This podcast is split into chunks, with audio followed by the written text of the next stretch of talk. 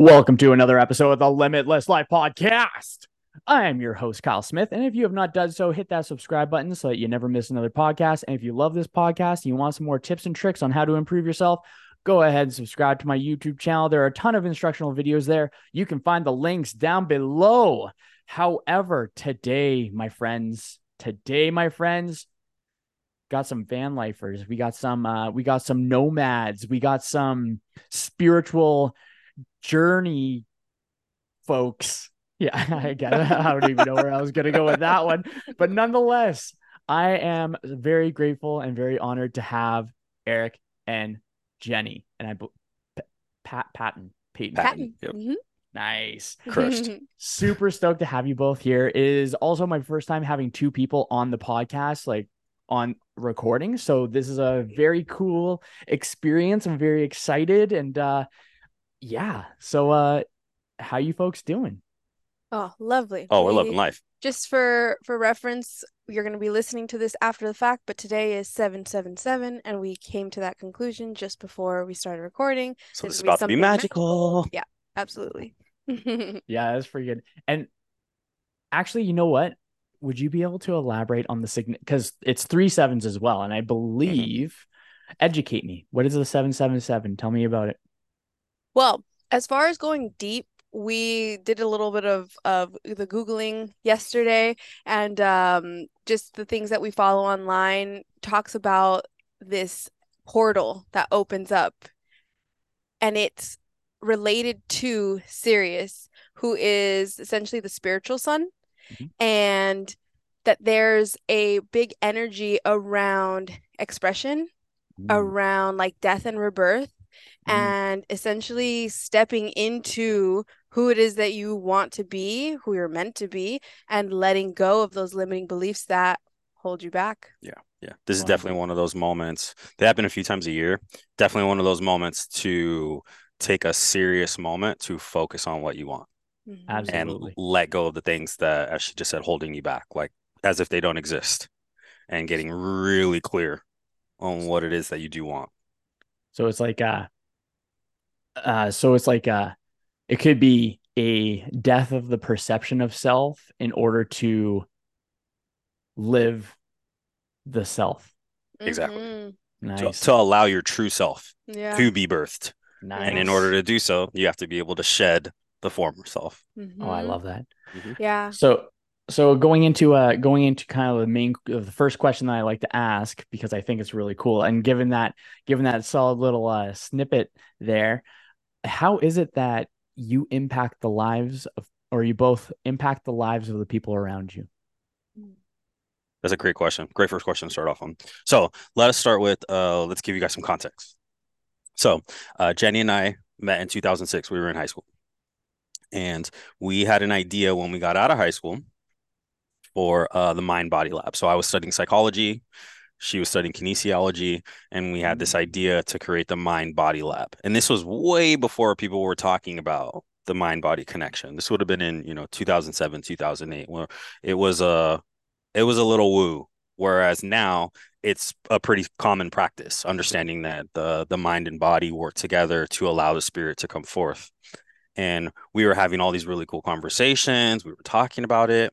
And um, we put it on, we we had a, some life events that happened with us that put it to the side for a second. And that was the predecessor to Inspire Change Collective, which is our company that we do. And we believe that change is simple, not easy, simple. It can be done, any type of change you want. And what we really help people do is make the changes that they want now, and to identify the things that are holding them back, to confront it, right? Confront the dragon, get the gold, if you like Jordan Peterson, mm-hmm. right? Mm-hmm. So the dragon is all those limiting beliefs that you tell yourself all the time. And what we help people do is get inspired by their own story so that they can fuel their own journey, mm-hmm. right? Uh, oftentimes we um, like to outsource our inspiration. So we like to look at other people, and that's wonderful, right? People are awesome, right? But I really enjoy...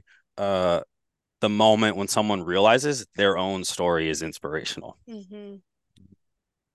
And so we help people bring that out, bring it out and embody it yeah. through lots of different means. Uh, and it can get very spiritual, because oftentimes what happens is um, when people start deep diving into themselves, they find something in there that they knew was there all along, but life circumstances were preventing them from expressing it and embodying it. So we give them a safe space to do so. Yeah. Coming to recognize what you had all along within you, but we're distracted by whatever it is that we're presented through life, right? Things that family said, friends, social media, entertainment, right? Um, and so being able to create this environment where they can essentially recognize that all of those things that feel like they've been locked up in a dark room and they're too scary to go into, we remind them that they have the light to walk into that room and illuminate everything so that it's no longer scary. They can face those things and feel supported because we're here with them through the journey, and then eventually have the strength for them to know, no matter what, I can make the changes as I continue on my journey. Because what we say is, we don't want, we, we would love to keep in touch with you forever, but we don't want you to need us forever. Then we don't do, we we haven't done our job if if that if that's the case. Yeah, we failed you. Right. And so it's about, we're not, that's not what we do. Mm-hmm, it's about empowering you to be able to feel so good that no matter what it is that you're, that you're encountering, you're like, okay, this is hard and I can do hard things. Totally. Uh, a friend of mine, Vanessa, she says something that's very cool where, well, it, yeah, she says, she says that one of her favorite things is when she's embarking in the uh, internal journey, I would put it, is to lean into the fear, mm-hmm. lean into the fear, because I, I find that uh, when we are going about, I think the logic part comes in. And then when we get so good at challenging our thoughts rather than confirming our thoughts, we're able mm-hmm. to experience a, uh, like a broader perception. And with that broader perception, we're able to uh, we're able to understand compassion more. And I think that if we are in a place when we become more uh, less less logical, we become less judgmental, mm-hmm. and we cannot be judgmental and compassionate at the same time. Oh, for Correct. Sure. And when we can shift from that law or from that judgment where it's logic based, where it's like, this is a judgment because this is the stuff that I know off the top of my head, and mm-hmm. this is all I perceive, so this must be all that's real, mm-hmm. then obviously, boom. But if we approach it with a place of compassion, rather than judging like the internal world or external world, we're compassionate about the internal world and external world. We're coming from a place of infatuation rather than resentment. Mm-hmm. And I think, I think, with with that uh with that journey and being able to assist and guide people through that, where it's not telling people what to do, it's guiding people what to do as a side to side rather than a face to face. Mm-hmm. Yeah, and I think exactly. that that's uh beautiful. Yeah, yeah, absolutely. One of the things that we encourage in the in the entire process is to approach it with compassionate curiosity. Right? Question things. We love questions. As right? long as it's coming from a place of compassion, mm-hmm. being nice to yourself while yeah. you're while you're being curious about what you're learning about. Mm-hmm. And one of the reasons um, we chose a lighthouse for our logo is because mm-hmm. of the fact that, like, what they represent. Right? They're there for people to know in the stormy weathers, land is nearby, safety is nearby. The, the lighthouse isn't going to get you there. It's not going to go grab you. You still have to navigate your way there, and we are there with you. Mm-hmm. Yeah. So I really, wanna... I really like that. Sorry. Yeah. Go ahead. Yeah. It's, uh, it's one of the things we, we teach people is that there's nothing to fear in the dark except for your own light.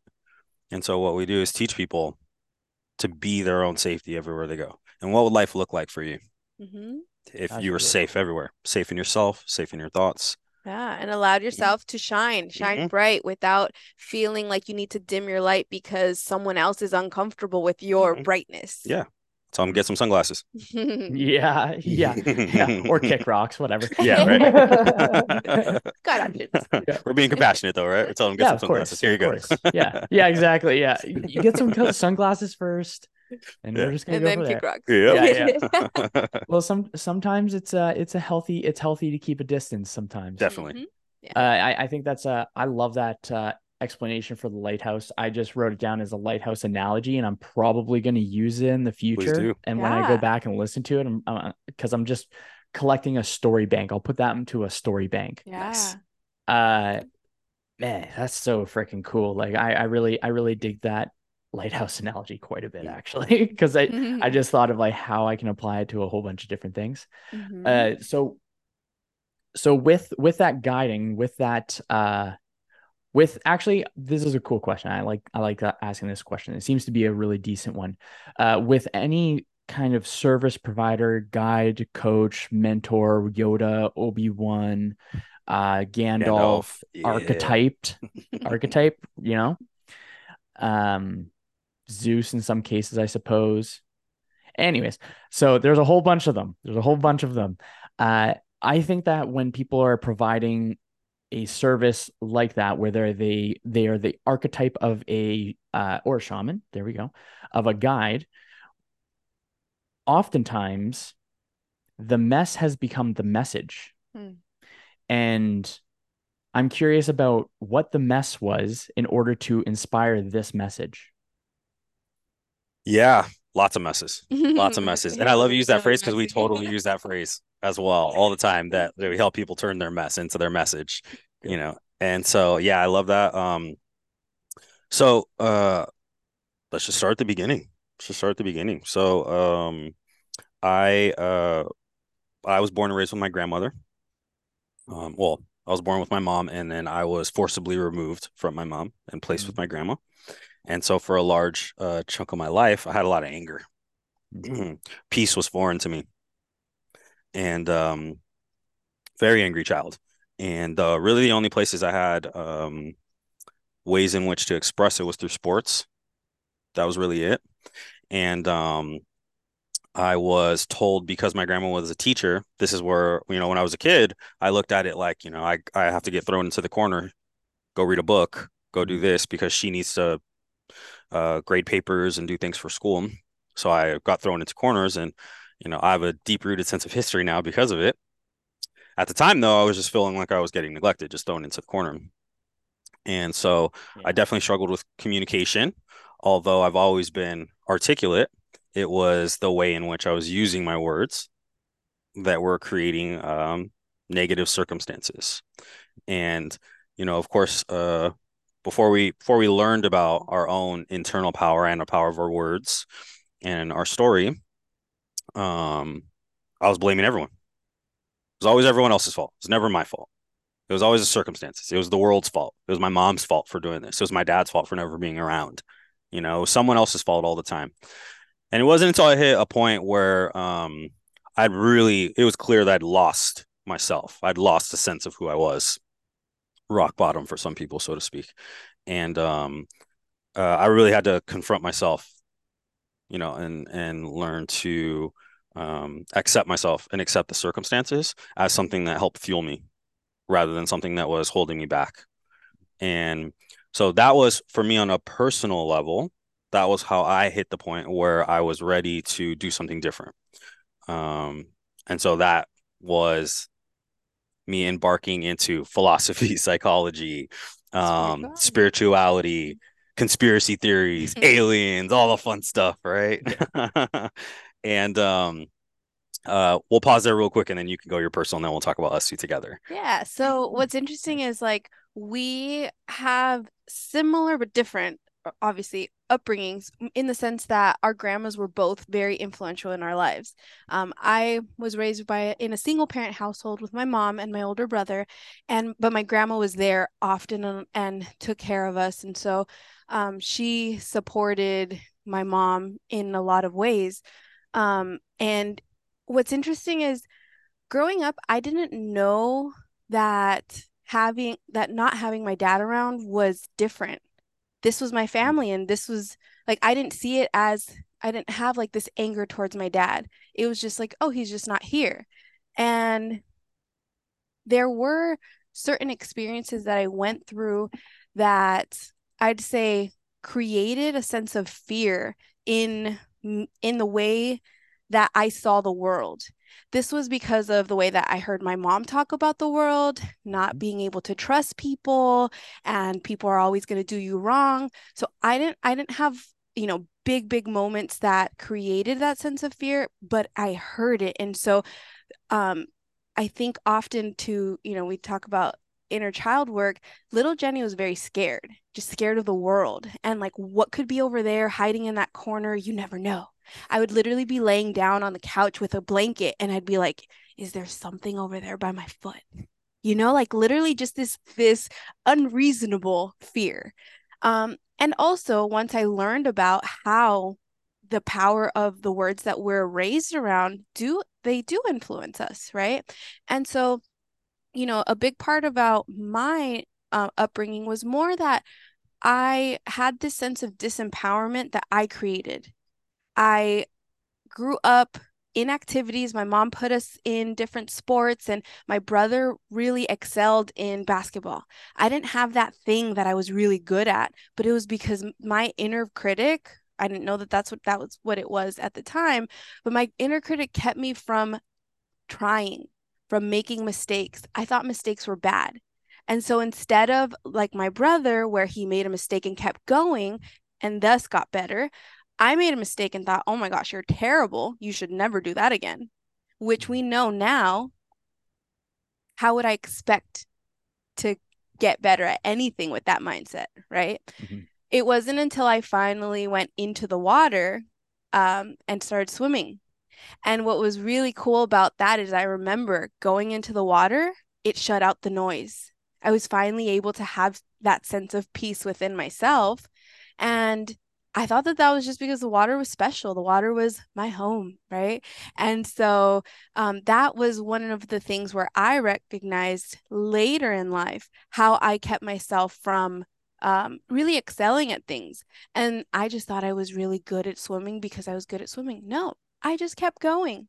I showed up, right? And so that was really where my, I'd say, personal limiting beliefs came from. Um, we met in two thousand six. And when we started dating, um, you know, we were so young. Yeah. We're we're, we're little babies, babies, right? Yeah, yeah. And uh, you know, the the journey of getting to know each other, um, on A O L Instant Messenger. Started on yeah. A O L Instant Messenger. We would spend hours, hours, hours after we, you know, we met at the movies in a group with a group of friends, and we started messaging back and forth. And we literally messaged for days and days, yeah, months before months we actually started yeah. talking on the phone. And we'd spend time on there. And, you know, fun fact, we used to go to sleep and say, where are we going to meet tonight? We would have dream dates. Mm. And we'd talk about all of the places that we wanted to go to, right? This is still in high school. Yeah. And um, so that's a really cool thing looping back now to all of the adventuring that we have done, um, because that's where it started. It started literally in our dreams.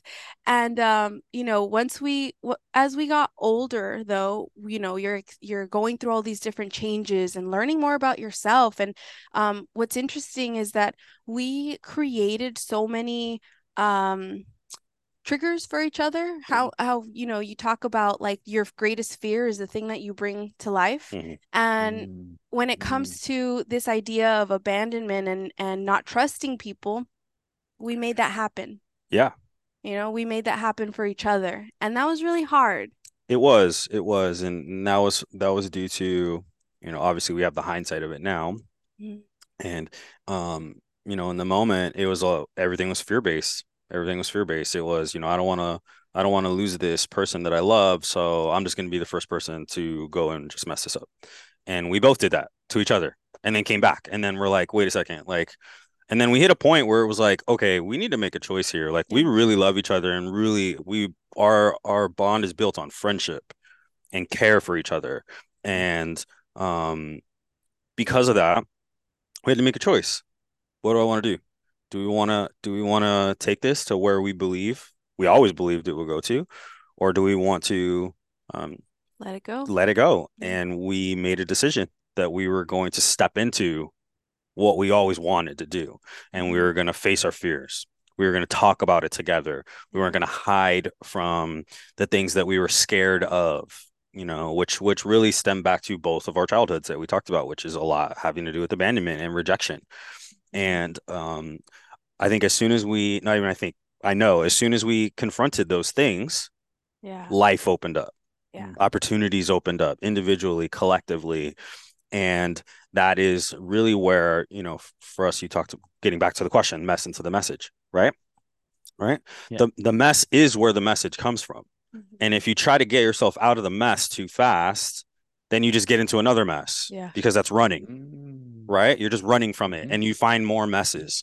And so what we really had to do was confront it, confront it and deal with it. And it took a lot of really hard conversations, a lot of tears, a lot of things that weren't really about our relationship, that were about other things that came up that were um, being triggered by our relationship. Yeah, and being reflected exactly through each other. And yeah, you, you hear this as far as relationships being your biggest mirrors, right?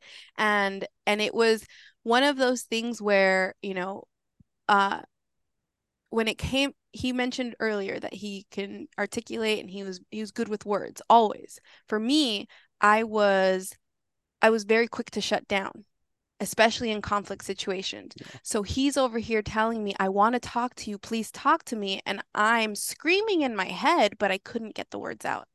So that in turn brought more conflict because he's like, do you do you want this? Does this even matter? Does this matter? Yeah. Do I matter? Mm-hmm. Right.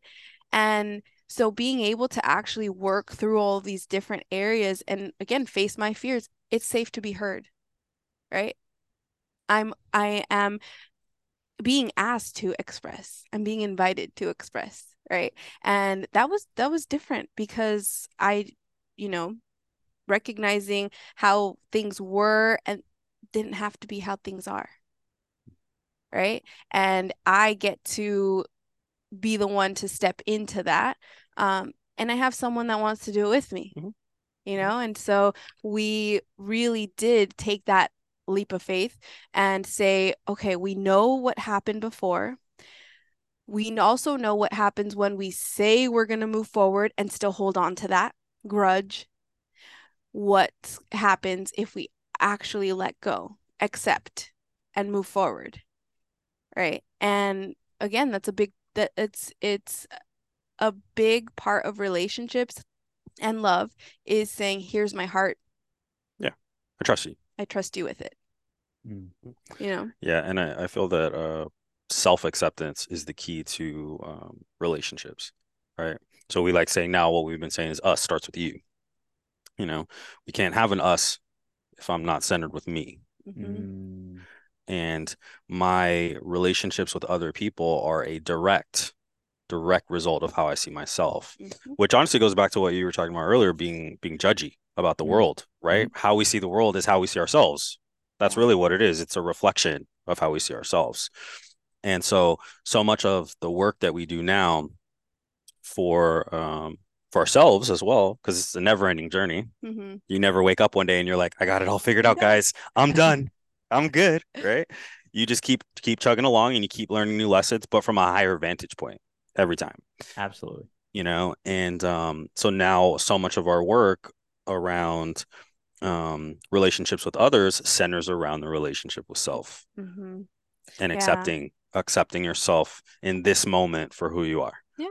And recognizing that the more that you learn about yourself, the more you can share with the person, the person or the people that you care about, right? And that's really what happened here is that while, yes, we spent lots of hours chatting on A O L Instant Messenger, talking on the phone and, you know, all that good stuff, um, we knew each other at a certain level based off of how much we knew we knew ourselves. ourselves. Yeah. And so the deeper we got with ourselves, the more we got to experience with each other. Yeah. Mm-hmm.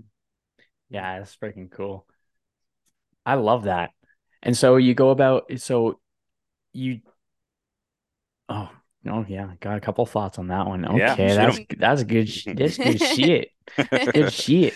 Uh, so something I think is really cool is I like I like how you go or how you, you're both talking about the uh the no actually now that I'm thinking about it, you know, earlier when I was like, oh, single syllables, use, I might refer to you as use often. Yeah. Hearing that part of the story now, I'm just like, whoa, that was pretty uh that was pretty appropriate. But yeah. I didn't know how appropriate. Now I'm like, whoa, that's cool. uh so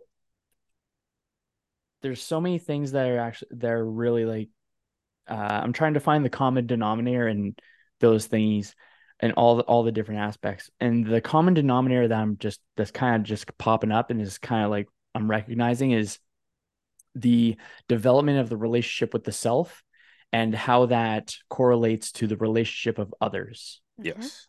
And it is absolutely the stories and our perceptions that are like just all mishmashed and mangled. Yeah. And I think that when we are exploring the internal self, or what I think of as the prime self, and the how I the first indicator of who is the prime self is prime Kyle is the person that is speaking to you right now as I am listening to your primes. And the reason why I say that's the prime Kyle is because that is the that is the the decision maker. That is the that is the the the architect. If it's a Matrix reference, mm-hmm. It is the architect that goes along. So we may have like a whole bunch of these other voices or or the other stories that are just re- on repeat because our most of our thoughts are habitual. Mm-hmm. Uh, when we are able to embody our architect and recognize that our prime voice is the prime self. And then rather than trying to fight that, because I think we actually, we're not fighting against what people tell us. We're fighting against what we understand of ourselves. And we're just accepting what people are putting in our face. Yes. Because that's what everyone else does too. And people don't know what they don't know. And they don't see that there is another option because not many people are doing it. Mm-hmm. And I think of it kind of like the same kind of idea as, um, We're just learning. We're just learning to the extent that people know, and it's it's in my mind it would be better to, or more in the best interest of uh, a person to learn how, like business, for example, learn business from someone who started a business rather than going to school to learn the theory of business. Of course. So what people are saying out externally of us are what they perceive to be the way the world works, and they're just sharing their theory mm-hmm. and their opinion. But there's a difference between truth and fact, and truth is just the choice of, and truth is anything can be a truth if enough, if enough people agree on it. Mm. And Perfect. It's different than fact, where there is the ability to be able to become that prime version, that architect, and Uh, figure out what the narrative is for the self rather than just accepting the other narratives of others. Mm. I don't know where I was going with that, but I, I thought that was kind of cool where, oh, yeah. where it went in, where it was like self-reflection was awesome. Yeah. So, so with the, with the self-reflection, with the assisting other folks into doing that, what are what's uh, a common denominator kind of objection or difficulty you recognize people struggle with the most? And uh, after that, after that one, how is it that you find to be this maybe simplest? Because I think simplicity is the key to existence, where when we overcomplicate, then it's just going to be a messy world. But when we try to find the simplicity of things, then we're able to uh, decrease the speed bumps. Mm. Uh, so what have you found to be a common denominator, objection to existing in the self or pursuing the self, or yeah. you can take that however, and then how, how about the resolution? Yeah. Well, I'd, I'd say, you know, what you just mentioned right now about truth versus fact, and also the aspect around has, what is it? ninety percent of our thoughts are similar to the day before, mm-hmm. right? Um, thoughts, the building blocks of thoughts are words, right? And what we say, words, what we write, words. And so bringing back to um, that inner critic the inner critic's voice is made up by a, a bunch of words. What are those words? Writing them down, externalizing them so you can then see it from a different perspective. Being able to actually read your own words out loud and then checking in. Is this what I believe? Is this true? But another another aspect of it is this accurate. Yes. Is it accurate to how I not only feel, is it accurate to how I want to feel? Correct. Right. And the a big the biggest part about being able to recognize how much the inner critic and the voice of the inner critic, the words that we're using, how much they impact us for better, for worse. Being able to ask yourself, what will life be like if you keep listening to that voice? Yeah. Like, and, and follow through all the way, all the way. What would life look like for you at seventy years old if you listen to your inner critic for the next, you know, for forty years, fifty years, depending on what age or what, what would life look like for you? If that was your guiding light, mm-hmm. right? And most people, it's extreme. It's, and it's not a good look. It's not a good look for most people. I would imagine people listening to this right now are like, dang, what if I did listen to that negative voice in my head for the next fifty years? I would be consumed by it. My life would be on fire. I would never take a risk. Mm-hmm. I would settle for less all the time and think that that's all I was worthy of. That's extreme. And we were walking around with an entire population of people that do that all day long. Mm-hmm. Um, so interesting part about truth from my perspective, right? So there's only one truth. Mm. That's it. Oh. Only one. Okay. My, my truth can be separate from her truth, but then there's the truth. The truth is separate from all of us. It is objective. It is what it is, right? This is, this is accepting reality for what it is rather than what I perceive it to be. Mm-hmm. Right. And this is where I think we get lost, lost in as humans, because we see things from our perspective. If you ever watched that movie Vantage Point, right, came out like, I want to say like ten years ago. And it's about like a bomb going off in a particular place. And they shoot uh, basically the same scene from twelve different yeah. vantage points. Every one of those vantage points are true.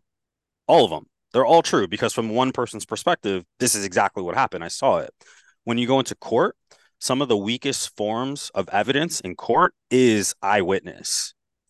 Weakest form of evidence is eyewitness because my my ability to to recognize and see the bigger picture is limited by my own perception. And we start filling in gaps. And we fill in gaps that we don't remember naturally. Mm-hmm. We just do it on our own and our brain fills in the gaps. So this happens uh, quite often. If you just take like words and you take out a couple letters from words, your brain just fills it in and you're just boom, boom, boom, boom, boom, boom, boom, boom, boom. Right. And you know it because your brain is hardwired to do so. And so uh, getting back to your questions about resistance, right? Where is the where's the place? For me, what I find the most that people resist the most is the present moment. That's where the truth lies. It's this moment right here, right now, mm-hmm. not later, not what's going to happen next year, ten years from now, not what happened to you ten years ago, this moment right here. And this is where This is where time is interesting, where past, past and uh, present and future only exist in this moment. There's no such thing as past and future. They don't exist. They only exist in our mind. That's it. Because once something happens one time, it's happened.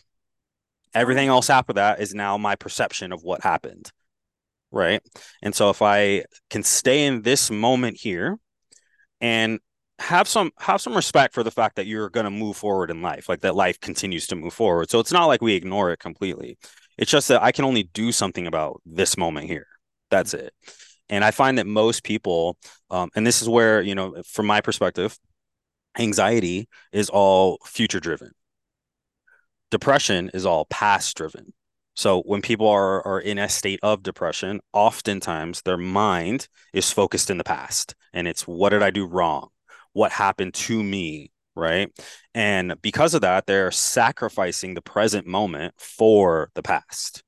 Anxiety is the same thing. I'm thinking about the future. And oftentimes what happens, it's it's it's honestly kind of funny once you like talk to people about it and we get them to write things down, is that like everything's worst case scenario for the future. And also everyone assumes that if something was different in the past, that their present would be better. And that is a huge assumption you're making that is not necessarily true at all. Right. Mm-hmm. Like you're yeah. you're making a huge assumption that if something changed in the past, that it would be better for you right now. And that is that to me, that is the root of suffering, is living in the future and the past with and, and sacrificing your present moment. That is where suffering comes from, because when you live in here and now, you can you can see it for what it is. You can feel compassion. You can feel love in its deepest, deepest ways, right? Because you're here right now, and you can, you know, when I'm when I'm here with her right now, like now, and we're in this moment, I can feel our connection with each other. Even with you across right here, you're in a whole other country right now, but I can feel your connection in this moment right now, right? If I'm thinking about, hey, well, I got to do another podcast next week, I got to do all my check-ins next week, I have to do all this other stuff, now I'm sacrificing this moment that we're sharing together, and I'm doing a disservice to you, to me, to her, to the listener as well. And so now I'm sacrificing all these things for something that hasn't yet existed yet. Mm-hmm. And that's how we get, that's how we get into these loops yeah. of losing the moment. Mm-hmm. And one of the things that we talk about, especially when it comes to, um, when it comes to our language, is that it influences our imagination, right? That mental movie that you have. And a lot of times when we say imagination, we really reinforce the fact that we think often that imagination is uh, exclusive to younger children. Right? Mm. They have such a vivid imagination. But the reality is, every single time that you think about something that's not happening right now, something that happened in the past or something that could happen in the future, that is you using your imagination. Right? And at the same time, if you can think up all the worst case scenarios, you can also give yourself the space to think up all the best case scenarios. One of the language games that we play is, what if the good shit? That gives you, for some people, it's real. It's actually pretty hard. Yeah, it's usually difficult. Right, for people it, the but first time. but it it shows you that you've been so uh, uh ingrained in in getting your brain to work in a particular way to picture worst case scenario. If you can do that, you can also do the other. Mm-hmm. And at first, it may be hard, and we take steps. We put in repetition, right? You give yourself the space to explore. And that's why we really love the the area that we that we do play in, and the way that we um, lay everything out is, in this space, we get to explore. We get to make mistakes, right? This is all right answers. Everything is welcome here. And so if you can picture the bad stuff, I want you to what if the good stuff. Mm-hmm. What would happen if everything that you wanted came true? Right? What what would happen if um, you allowed yourself to step up and, you know, show yourself to the world in a way that you've never done before? Well, there's it's there's a little bit of fear in that. And what if we turned that, um, you know, that anxiety? What if we told you that your body physiologically feels the same way when you're excited? Then what?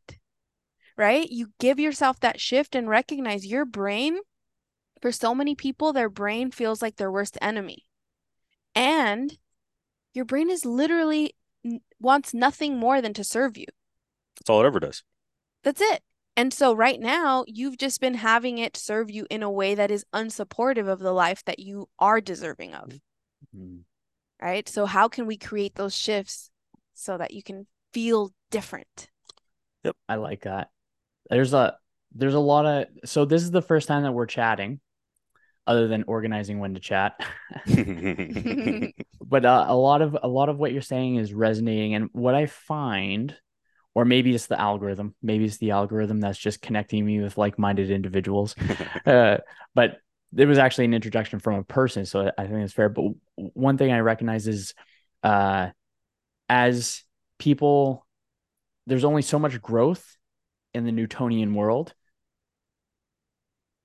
And then to, to the point where it just happens. And then it goes into the quantum world. Mm-hmm. And that's where those next level ups are. So I like the idea of uh, separatism, or it's the philosophy of separatism, which is the game. It's we're living in a simulation.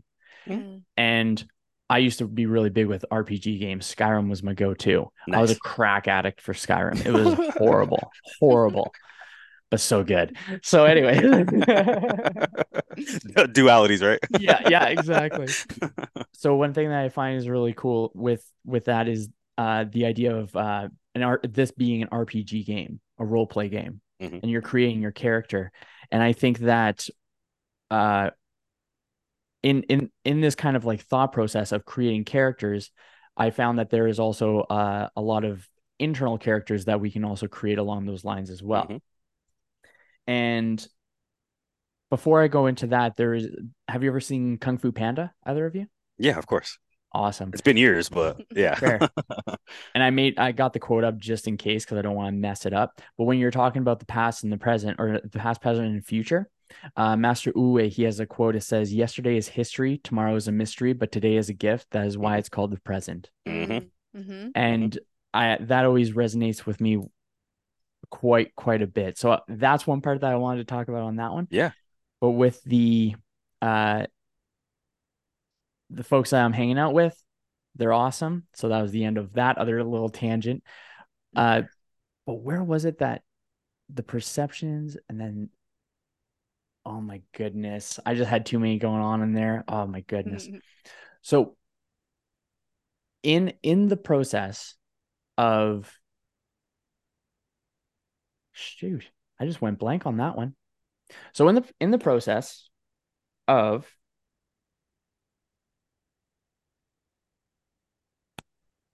the thought exercise that you said about what is the good shit, right? Yeah. What if? What, what if, if, the, if good the good shit? Yeah. I had I have a similar one where it is, if you were to wake up tomorrow and a miracle was to happen overnight, what would be different about your day, or what would yes. be what would be different about what you experience? Yeah. And then that's a good way of like really organizing things mm-hmm. from that way, and just opening up the picture to be able to create that story, mm-hmm. to create that, uh, create that idea. And then it goes into the R P G part, where it's creating the character that is in alignment with that day. Yes, mm-hmm. exactly. Okay, there exactly. we go. We got yep. full circle yeah, there. there. Yeah. Just yeah. took a second. Folks. Yeah, yeah, yeah, yeah. Look, so we can actually, here, here's an example we could do right now. You right. talked to us beforehand. You wanted to get in the van, right? Mm-hmm. Yep. Okay. So do you have a timeline? Generally speaking, not let's say two years. We haven't okay. decided on a date, and that is something that we are. It's in, in our intentions to do. Okay, yeah. cool. So what if what if we cut that in half? Okay. What so if you had year. what if you had whatever you needed yep. to get into the van in one year? Okay. Okay. You're thinking. I can see it. I can see it. You're thinking. Okay. Take a deep breath and feel into it. What would that feel like for you?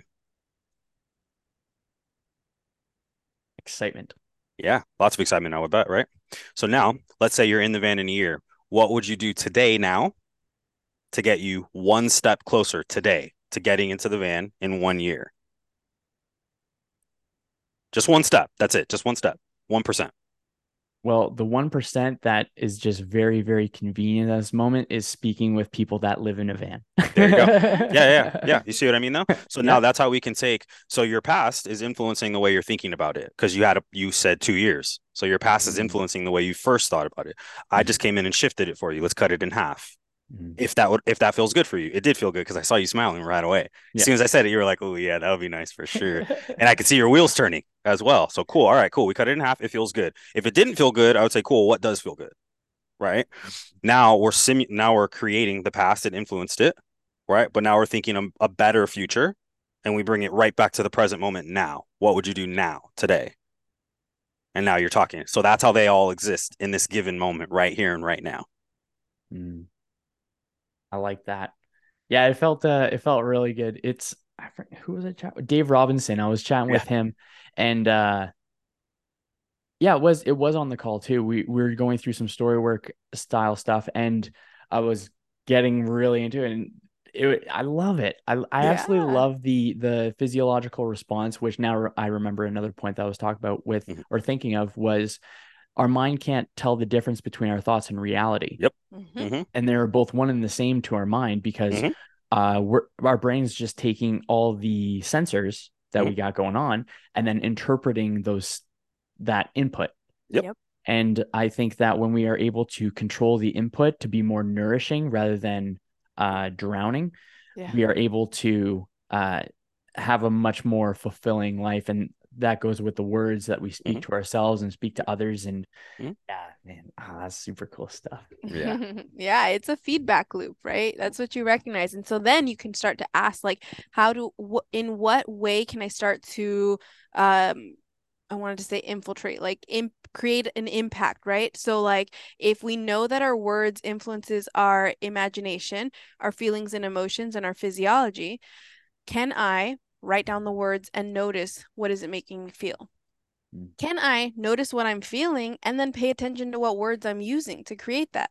Can I literally feel into my body and create a shift in my body, right?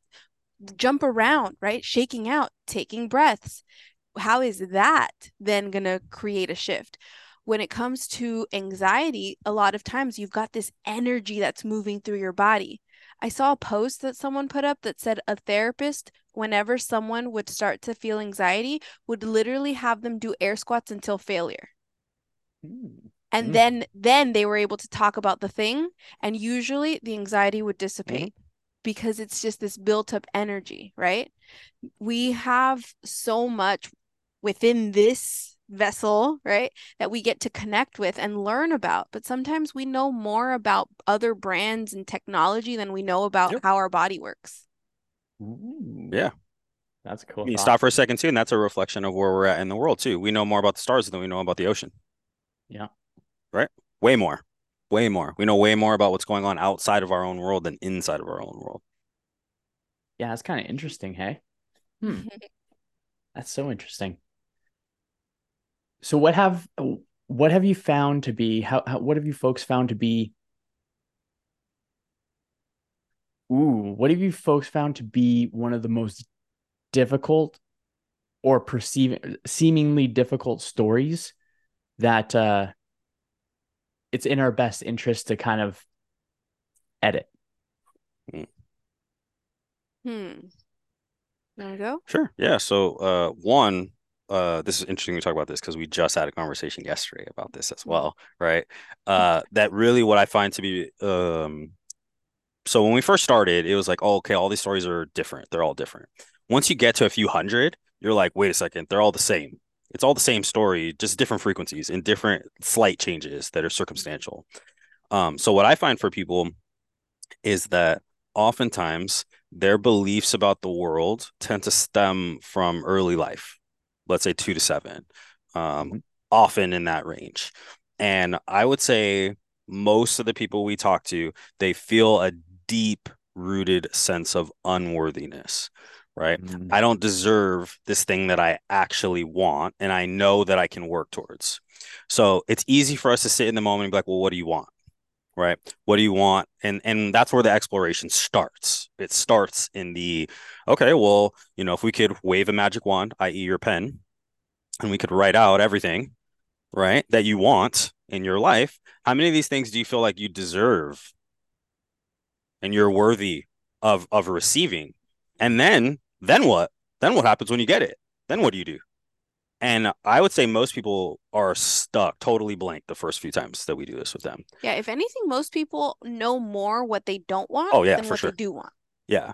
Agreed. You ask them what they want and they're like, well, I don't want to feel like this. Yeah. Yeah. Great. I don't want to be angry anymore. That's not what I asked. Yeah. Yeah. I didn't ask you about what, what you don't right? want. What do you want? Yeah. What do you want? And then they're like, oh. What do you mean? Yeah. I, you can do that? There's there's Uh, options? Yeah, yeah, exactly. Right. Uh, so we play the opposite game with yeah. people with that too. Okay, so if you don't want this, what do you want then? Mm-hmm. Yeah. Right. I like um, saying uh, if you're if you if you're wanting to say no to this, what are you going to say yes to? Or if you're saying yes to this, what are you saying no to? Yep. Yeah. Absolutely. Yeah. Exactly. Yeah. And and saying, you know, for me, I like to reframe the no's. The no's are actually a yes because I'm saying yes to me. So it's not really a no, it's a no to them. I'm saying yes to me when I say this. And and there were points in my life, and this is, you know, we talked about the rejection factor of like not wanting to not wanting to say no to someone for fear that they would reject me personally on a personal level. So then this is where people pleasing comes in. Yeah. I'll just do whatever somebody else wants, even though I know I shouldn't be doing this thing. Right. Um, and when you can hit a level of acceptance of like, well, actually, my job is not to go out and please everyone else. You know, my job is to make sure that I'm I'm in a centered place, in a grounded place that I can then make decisions that are in uh, our best interest, mine first. Right. And I also believe that when we come from centered places, the decisions that impact us in a positive way also impact everyone else in a positive way as well. Right. I think when we're out of alignment, that's when we start mm. making decisions that hurt other people very quickly. I, I've yet to find someone who's aligned, centered, grounded, that makes decisions that are for themselves that don't actually help other people too. Oftentimes it helps most other people as well. Mm-hmm. Right. The issue totally. is alignment, you know? And so um, when we allow our mind to work freelance, right, um, which you should never do, your mind should be working for your heart all the time. Okay. When it's on freelance mode, this is when culture comes in. This is when culture, this is when people, this is when other energies come in and they dictate what we should do. Yeah. Right. When the mind's working for the heart, the heart knows immediately, come on, fam, we don't want to do that. Come on. Seriously. You know, it's like, let's not do that. Let's do this other thing right here. Cause you know, you want to do this anyways. Right. And um, I'm a big believer in that we are all, we are always moving forward. Life is always moving forward. It's never moving backwards, always pushing forward. It's always evolving. Now, whether we have a level of awareness of that is depending, it depends on the individual, right? But it's always moving forward. So if we can come from this place of, and I tell this to people quite often, is that you can't get off path. You're always on path. Yeah. Always. Can't mess this up. You can't mess up. You can't mess up, period. No matter what you do. And If you can, if you can go with that, get behind that theory of I'm on path all the time. And that's including the things that suck, right? We need things that suck so that we can value the things that go well, right? If everything was going perfect all the time, you'd be over it in like three days. You'd be like, this is ridiculous. There's something wrong here, right? Which you talked about the Matrix already. That was the concept of the Matrix, right? The first version of the Matrix was perfect, but then they didn't accept it. Right? Because we need to have contrast. We need to have this. We need to have a sun. We need to have a rainy day, right? Storms. So that way we can really enjoy the sunlight and the clouds. We can, you know, and, and getting out into the sun and catching, it's like, oh yeah, this is so nice, right? Spring days are beautiful because you just came off of winter. Mm. That's wow. why they're beautiful, you know? And so if you're neglecting the winter all the time and you're like, boom, boom, boom, then you won't enjoy the spring. You won't enjoy it. Period. Or not to the level that you could, mm-hmm. you know, totally. And I, I think even with that is to say, um, if you're only loving the summer and you don't have appreciation for the winter, then that's a long time that you're going to sit in the suck mm-hmm. because it's not the temperature, the optimal temperature that you want, right? If you can let the weather, and I speak for myself, I'm speaking to myself. If you can let the weather influence how you feel, That's gonna. That's a good chunk of your life, right? Before we started recording, we talked about how there was a post on Science that said for people who, um, the people who don't who leave a party without saying bye, they like save two weeks of their life or something like that, just from not saying bye at a party, you know. But think about it in the other way: the people who like sit and have, you know, a certain expression or a certain um uh way that they feel because the weather is a certain way, that's a good chunk of your life that you're spending in a certain way, you know, days that you'll never get back, you know. And and for me, that used to be a that used to play a big role. If as soon as I saw a cloud, it was like I it's as if I had the cloud right over my head. Mm-hmm. I'd be mopey, and you know, and then it was like, wait a minute, why? This is fun. Let's just go uh, run out in the rain. Yeah, running. We were we lived in Austin uh, for a bit in Texas, and uh, we there was this like big rain, and I was like, "Hey, you want to go for a run?" So, yep, we literally went for a run, and then another time we recorded a little music video with this guy yeah, dancing yeah. in the rain, yeah. and the neighbor was like, "Yeah." There were like there were a few neighbors that were like, "That was dope." I was like, "Yep, see, cool. Gotta learn to dance in the rain for sure, yeah. you know, you and enjoy it." Enjoy it, yeah. You know? I love that. Uh, something I remind myself, or a story that I really switched up or heard or whatever incarnation, I just have it floating around in my head, is what we depend on makes the rules. Mm-hmm. Uh, and when we are depending on something externally of us, or another way of thinking of it is it's better to be a thermostat than a thermometer. Mm-hmm. It's better to set the temperature to mm-hmm. what you feel most comfortable yes. at rather than reacting to the temperature. That's yep. great. I'm jacking yep. you for that, dude. one hundred percent. Yeah, All yours, brother. All of them. Yeah, you can have it. You can have it. They, oh my goodness, that's so great. When, so when we're depending on the external world, because Kendra and I were actually chatting about it. We go on date nights every Wednesday. That's our that's our jam. Nice. And we were walking, and it was like a beautiful, beautiful day. And it's so funny how often people say, "Oh, if it was only like five degrees warmer, five mm. degrees cooler, yep. I would just it would just be perfect." Yeah. yeah. And I'm thinking when we were chatting about it, I'm like, it's already perfect. Yeah. Like what, how, how is a five degree difference going to make any change in the being of the present mm-hmm. and then in practicing existence mm-hmm. and mm-hmm. like, just, just understanding like there's so much, there's so much, uh, there's so much, uh, life to live where we can depend on our own rules to live that life. And I think depending on a, the external world to just adjust for our internal turmoil is an unrealistic expectation, and putting, putting those, putting the, those vibes out or saying those words in my mind, at least, and this is completely opinion, of course, and is, is negating, it's trying to it's trying to push an unstoppable force with an immovable object or something like that. Sorry. Mm-hmm. It's it's like the immovable object's there, and we're trying to pretend to be an unstoppable force when really there was a riddle about it. It was from um it was a su- it was a Superman movie, and it was All-Star Superman, I believe it was. And uh really good one. And he had a challenge, and it was a riddle. And the riddle was uh how kind of how how how do you resolve the unstoppable force and the immovable object? The only way for there to be peace from just like the consistent tension mm-hmm. and the buildup of uh what I would say inefficient energy. And I would say inefficient energy in the sense of you got the energy, but you're just, you have the e-brake on. Sure. That's kind of the way I think of it. And the only way that an unstoppable force can prevent an immovable object and vice versa is through surrender. Yeah, mm. absolutely. So surrender is the answer to the riddle. I butchered the riddle, but I got the answer. and, And when when we're when we get to surrender to what is happening outside of us, where we go and dance in the rain, mm-hmm. like that is surrendering to the elements and rather being one with it, exactly, rather than trying to change the temperature or whatever to fit it. And it's just so much easier to have a flow of uh, uh flow of.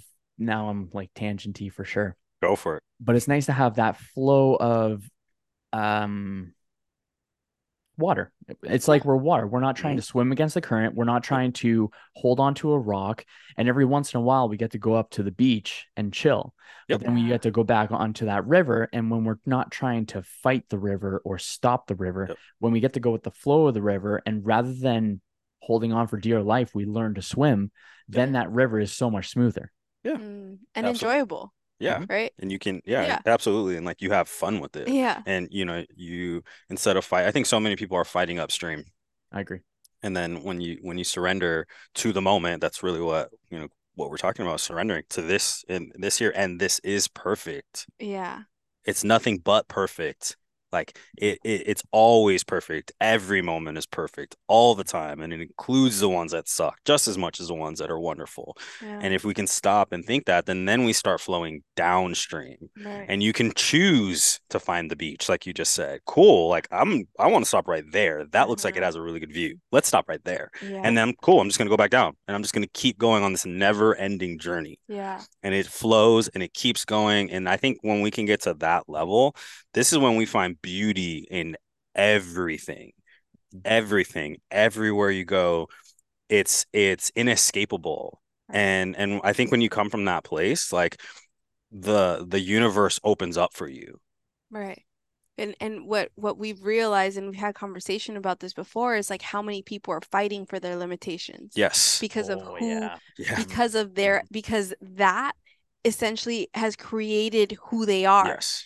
And the identity that they, they see themselves as this person. And so who would I be without this aspect mm-hmm. of myself? And oftentimes yeah, that's it. Scary for people. And that is scarier than letting go. Mm-hmm.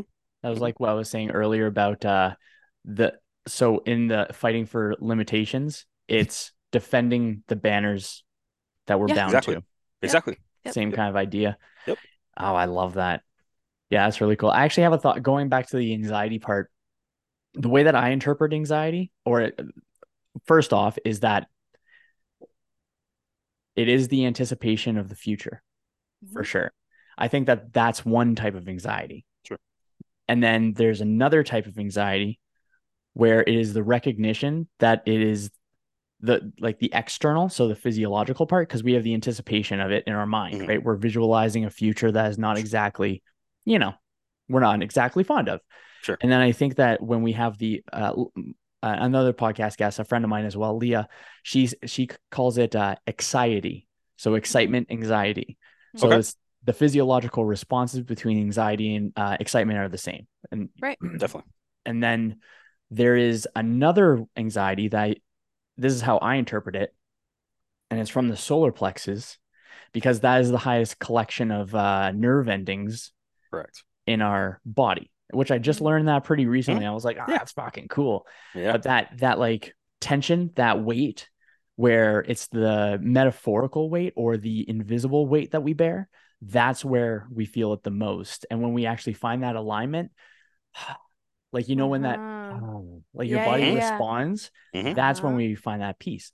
Mm-hmm. So what I recognize is that I view that as the compass. So if I'm feeling anxiety in my solar plexus, in my gut, in my intuition, I recognize that as my compass. Right. Sure. Of misalignment. Mm-hmm. Yeah. So if there's a misalignment, then there's going to be an anxiety in that section. So I understand, okay, I am off track. Nothing else is off track. I am mm-hmm. off track. Mm-hmm. And when I veer back into that, then yep. that alignment's back. And then that, that form of anxiety is gone. But I yeah. think more often than not, most people just have the anticipation of future pain.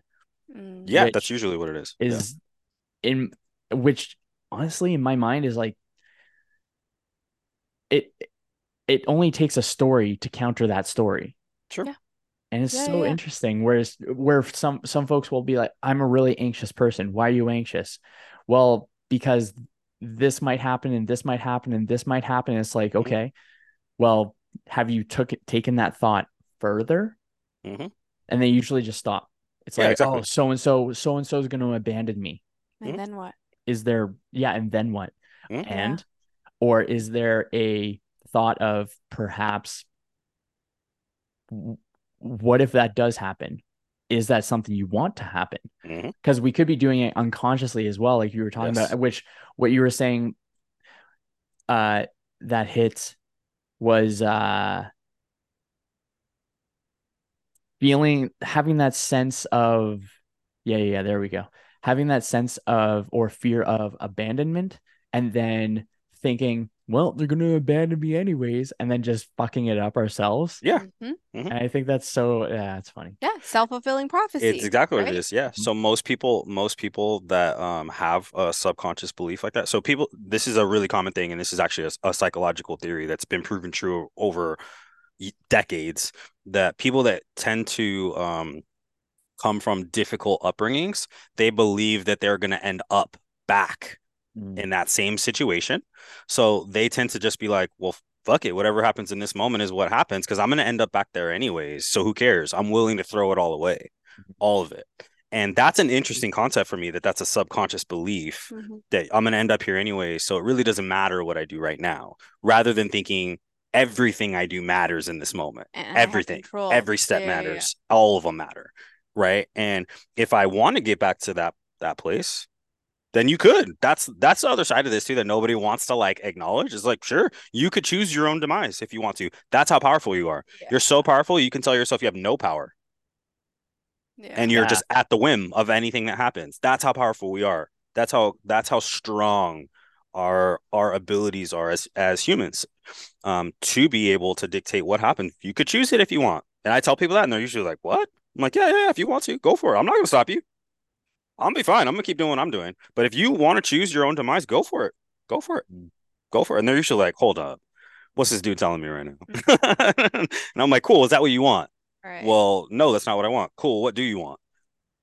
And that's usually when the pause happens. And now we're getting into it. Now we're like, cool, we're in the thick of it. Now we're going to get somewhere right now, yeah. you know, but it takes, it takes a little push pull. Yeah. It's a little push pull sometimes. And, you know, the, the, the evolution of how we've shown up for ourselves has supported how we get to show up with other people as well. And the more honest and truthful that we've been with each other, with ourselves, that actually has given us permission to be even more honest and have this greater sense of responsibility for how we show up on our coaching calls, yes. because they are choosing to, like, we've had so many conversations around how how much gratitude we have at the fact that we recognize they're giving up part of their lives to, to be here with us. Mm-hmm. And yes, we're doing the same to be the, be here with them. So there's this like, there's this deep responsibility for how we show up and making sure that we're not just wasting their time. And so that has come with being even more honest and upfront when they're having those like really low moments to show them, hey, this is what you signed up for. Yep. Like you signed up for us to be honest. Mm-hmm. I could sit here and li- and lie to you and, and, you know, um, like baby you and, and, support you in a w- in ways that other people maybe like you when you go and talk to your friend who's like, oh heck yeah, like F that guy or whatever, you know. And it's like, that's not what you're here for. You're here for you're here to get honest. You're here to face the the truth and face your fears. And one of the things that I love to share as um, the concept of is buffalo or bison when the storm co- is coming versus the cows, right? The cows, they see the storm coming and they run. They run away from the storm. But these little beasts, they run towards right the it. storm. They run right at it because they know that the faster that they get go to it, they'll get through it faster. Sure, it'll suck at some point of it, and it's going to suck even more. I'm going to prolong the experience by running away from it, right? And so once I learned that, I was just like, huh, that's definitely exactly what we're doing here, yeah. right? We're running into the storm. We're dealing with the the suck, and then we're getting through it to see, oh, look, here we are, clear skies, right? Have you seen Encanto? Have you seen Encanto? Clear skies, clear skies. the, the Disney movie about the family from Colombia. No, I haven't actually. That's uh, a fun one. It's for so sure. good. It's so good. one of the one of the family members, they have an aunt who um her her mood changes the weather. And so when she gets mm-hmm. frustrated or anxious, she's got the the storm that comes up and she's like, clear skies, clear skies. I like that. That's really cool. Chatting with you guys is fun. This is good. It's really good. Where where do you think uh ooh Where do you think, mm, okay, where do you think the rabbit hole goes? As far as we want it to. Nice. Okay. Fair enough. Yeah. Fair yeah. enough. Well, I mean, yeah, straight up. As far as we want it to. I, I don't think there's an ending. Mm-hmm. Period. Yeah. It because goes. I, yeah, because I think that, uh, I think that existence is never ending. Mm. So, if if you go with that line of thought, like it's just going to keep going and going and going and going, and um, we can only experience the rabbit hole to our level of understanding. Mm-hmm. So just because I hit the end of what I perceive to be the end of the rabbit hole, right? So like if you think about this, we have a, a coach in our community that's that dropped this bomb on us, and he said, uh, "The ceiling, your current ceiling, is the floor the for next your next level." level. Right. Mm. Yeah. Right. And I was like, ooh, bro, yeah. fire. Oh, my goodness. Hit me yeah. in the heart for sure. Right. And so if you think about it like that, right, that's the rabbit hole. So you think you get to the end of it, but now you're at the beginning of a whole new one. And now you just keep going and keep going and keep going. And as soon as you hit the ceiling of that one, now you're at the floor of another one. And it's never ending. I I would I would say to you, you know, I'm a big believer that, um, yes, this is a simulation. Yes, it's a simulation. No, you're not a slave, like the Matrix tells you. Okay. Mm. Yes, you're here to learn things. You're here to learn things, and your soul is on a mission here. And we choose to meet people. We create this environment so that our soul can continue to grow. And then we finish our lifetime here. We regroup. Yeah. We talk about it. We slide back in later to have another another thing. And it may not be here. It may not be here that we do so. It may not be in the way that we can currently perceive it as a human. And the reality, though, is this is what I mean to by the perspective of the universe. Everything is moving forward. Mm. Everything, all the time. And um, I've told that to a few people, to a few people, and I've had some really good conversations where people have challenged me on that. Well, and they'll say something like, well, what about what about some of the really bad things that happened in history? You know, I'm I'm half African, West African, and half Scottish. OK, so I'm very into history, very into history. OK, so I've had some people tell me, well, what about slavery? Right. Like, yeah, yeah, it was horrible. Horrendous time in history. Horrendous time in history. And I also can, can, if I'm the universe and I'm thinking about this, prior to prior to that period in history, the world was incredibly divided, tribed up. Everyone was in individual pockets. And then after that, now we live in a world where there's no such thing as individual pockets. The world is completely mixed. It's a huge melting, melting pot. So would we have gotten to this level of connection with people who come from different places had we not have gone through a horrendous thing like that? And I think if we go back through numerous things in history, right, there's a lot of moments like that, that, you know, I, I think humans are at their most formidable and their most like uh, we come together at our at our best when we're dealing with difficulties. Mm-hmm. That's when we come together the most, you know, and, you know, I know people people are, you know, we catch a lot of people that think the world is in this like really bad place right now. You know, I tend to disagree. I tend to think that that where we're going right now is actually we are we're reconciling things from our past right now. This is how karma works on a global global level, where we have to reconcile things, which also tells me that some of the things that are coming back to us now means that there's an evolution rather than a revolution, right? So a revolution is a cyclical process. We come back to the same spot. Evolution is we learn and we move forward. Right. And that's where I personally feel like we're at at this moment. And it's a crucial moment in our history, which also tells me people like us are here on purpose at this moment right now. Totally. We're here on purpose. It's not an accident. Even the people that are like listening to it, there's a reason why you trickled in and found this. Right. And and there, you know what I mean? Like, there's no such thing as accidents in a quantum world at all. Right. And the space between space for us is where the magic happens. That's what that's what quantum physics really is, is that the ma- the majority of our space is non-seeable. It's non-physical. Does that mean it's not there because my human eyes can't see it? No, of course not. Of course not. Mm-hmm. You know, and there is no separation in us. It's all one thing that's moving forward. And when we can think about it like that, for me at least, it takes a huge weight off my shoulders, a huge weight off my shoulders that like, I don't have to do anything. I simply need to be who I am. And through my process of being who I am, I can allow someone else to be who they are. And if we can all do that, right? Yeah. In just a generation or two, we'll be looking at a very, very, very different place. So that's what I put my money on and all my energy into, because that's what I want to see in the world. I totally agree with that. I think uh, I think the the difficulty that we are bonding together, or not bonding together, but the difficulty that we are banning together. There we go. Mm-hmm. Banning together to uh, on a united front is towards conceptual survival rather than external survival. Yes. And I think, I think having that, uh, having the tools and tactics in such an abundant world is useful, because keep in mind that our brains are programmed not for abundance. Mm. And when there is so much abundance, like we're talking to each other like miles apart. And even with all of these amazing things, people still find and seek out reasons that counter the abundance. And most of our struggles are conceptual in nature, in my in my mind, at least in my opinion, I think of it, where that conceptual survival, those more the cognitive stuff is going to be like our stories, is what we are banding together in order to counter, where it's the it's not it's the integration of rather than the transition of. In my mind, it's like all the pieces are already there. It's just integrating each of them into a um, style or a manner or a method or in a practice that perpetuates progress rather than perpetuates pain. Yes. Oh yeah. That's kind of my yeah. thought on that one. But yeah. I really like, I really like the, your current ceiling is the floor to the next one. Damn. Yep. Stealing it. Yep. Dang it. Awesome. That's super cool. That's super cool.